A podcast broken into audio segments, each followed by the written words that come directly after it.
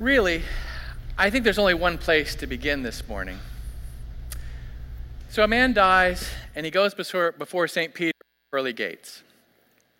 And Peter says to him, Sir, have you done anything in your life to merit entrance into paradise? And the man thinks a moment. He says, Well, there was this one time I was in Arizona, and I was in a bar, and I was having a drink, and at the end of the bar, there was this beautiful woman. And I was getting ready to talk to her when all of a sudden a whole group of Hell's Angels came crashing into the bar. They began to intimidate everybody, break chairs. They picked up the girl and began to toss her around the bar. So I went outside and I saw their big line of motorcycles and I kicked them over. And I came back in and I said, Put that girl down. I went over to the biggest, meanest one of them and I took his earring and I yanked it out and I slapped him across the face and I said, Buddy, you and your friends better get out of here or you're going to have to deal with me. Peter was impressed. He said, Well, when did, when did this happen? And the guy goes, Well, about five minutes ago. this morning's gospel is the scriptural warrant for every St. Peter joke you have ever heard or told. And as fun a fact as that is, that's not why it's important. This morning's gospel has a particular moment where Peter's Peter testifies to the fact that Jesus is the Messiah, the Son of the living God. And in all the Gospels, this moment is accounted. Now, different Gospel writers take different spins, put, put it in different contexts. But it seems very clear that there was a moment in the public ministry of Jesus when Peter recognized and testified to the fact that Jesus was the Messiah, the Son of the living God. Now, all through the Gospels, who Jesus is and where does his authority come from is constantly at issue. You know, in the Gospel of Mark, it's almost a hidden secret. And yet, in all the stories, all the way up through the crucifixion, right up to the point where Pilate puts the sign up and says, King of the Jews, and other people say, No, he's not, his identity is at issue. So, this is a very crucial moment where the apostles come to recognize and testify to who Jesus is. But for us, I was thinking, this is never really much of a mystery. Most of us have heard from childhood who is Jesus? Well, he's the Messiah, the Son of God, the second person of the Trinity. And yet, as I thought about it, who do people say that I am? Actually, this is still at issue. I think many of us have had the experience of speaking with another Christian as we're talking about our faith, we realize it doesn't seem like we're talking about the same person, or the same Bible, or the same church, or the same God. You know, who are we as Christians? What are we supposed to be about? How is Jesus present in the world now and in the church? Sometimes it feels like we have a wholly different take. I mean, we sing about a wideness in God's mercy, but is there a wideness in God's identity? Are some of us right and some of us wrong? How can we all have such different answers to this question? But as I thought about it, this question is still relevant for us because we actually don't answer it with pat words. We answer it with our lives. We express who do people say that I am by the way we live our lives. And that answer is ongoing. As Rilke says, we must live the questions. Who do you say that I am? Well, that's a lifelong journey, and it's the spiritual journey. But this morning, we also have Jesus recognizing Peter. Matthew, in particular, sets this with a dual exchange. Jesus says to Peter, Peter, you are rock, and upon this rock I will build my church. Now we got to pause a moment because Peter's name, he's got a lot of names. And I think it's important to recognize how he has so many names. Okay? When he was born, his mama gave him the name Simon. Okay? Simon, son of Jonah. Okay? At some point, shortly after his call, Jesus calls him Cephas, or stone, rock. Okay?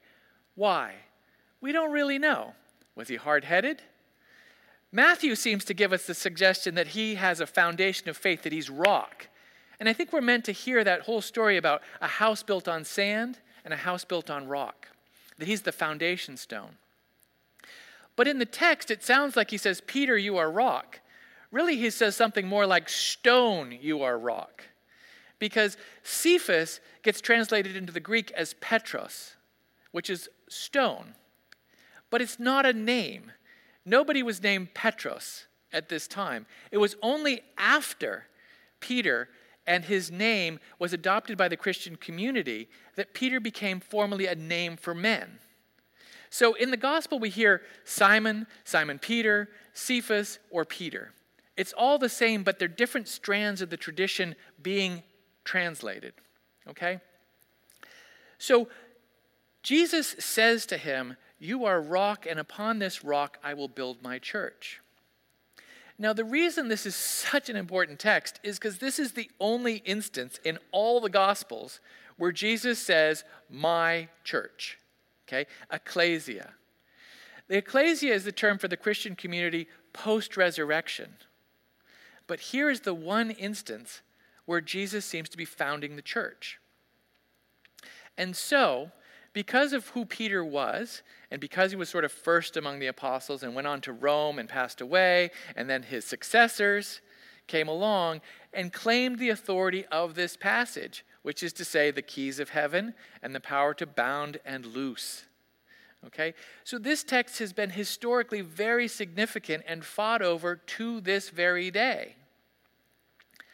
And yet, though this text is so important, for those reasons, where we're reading this text today, it doesn't seem particularly important. You know, who's first in the church? Who has special authority? We're struggling together as church. You know, we're meeting together over the internet. And compounded with that, we're meeting in the context of a pandemic, a global pandemic that has hit our country with particular ferocity. You know, our lives have been changed. We all have to wear masks. We work from home. Our children can't go to school, they watch school. People get sick and they're dying, and we can't go to them. We can't even mourn them in the traditions that we always had. And if that weren't enough, here in California, we now have fires encircling our whole city. Okay? We have huge fires that are threatening the livelihoods, the lives, and the homes of people all around us.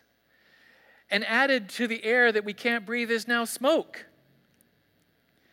And friends, all of these problems are just additions to the problems that we came into 2020 with, with this terribly divided country paralyzed to address our problems, which is economic inequality and racial injustice and gun violence and immigration not to mention the impending climate catastrophe.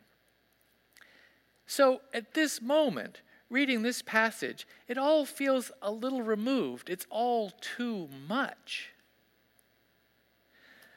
So, where are we to find the good news? I think the good news in this passage is actually in the relationship of Jesus and Peter. Because Jesus calls Peter. And Peter is not just the first among equals, he's the exemplar disciple. We see him in more situations than anyone. His faults and foibles, his triumphs and disgraces, they're fully told in the gospel, and we're meant to identify with him. Who has not felt unworthy of the call? Who has not gotten out of the boat and sank? Who has not felt so full of faith and righteousness that you're ready to die, only to slink away in another context? Jesus chooses Peter. Jesus loves and mentors Peter. Jesus yells at Peter. Jesus tells him, You're going to betray me. But Jesus loves Peter and ultimately forgives Peter. And friends, this is good news because we are all on the journey of Peter. As I said earlier, who do you say that I am is a lifelong work that we express in our lives. And just as Peter is transformed by his encounter with Jesus, so are we being transformed. God will never abandon us. God is always right here with us. And so things are hard right now, but we mustn't lose heart. We are still about the work of the kingdom of God. We are still about the work of answering, Who do you say that I am? So, friends, be kind to yourself and to others. Find a way to serve. Be about the work of the kingdom. Forgive yourself and forgive others. And remember always, Jesus has promised to be with us always. And that's true right now as always.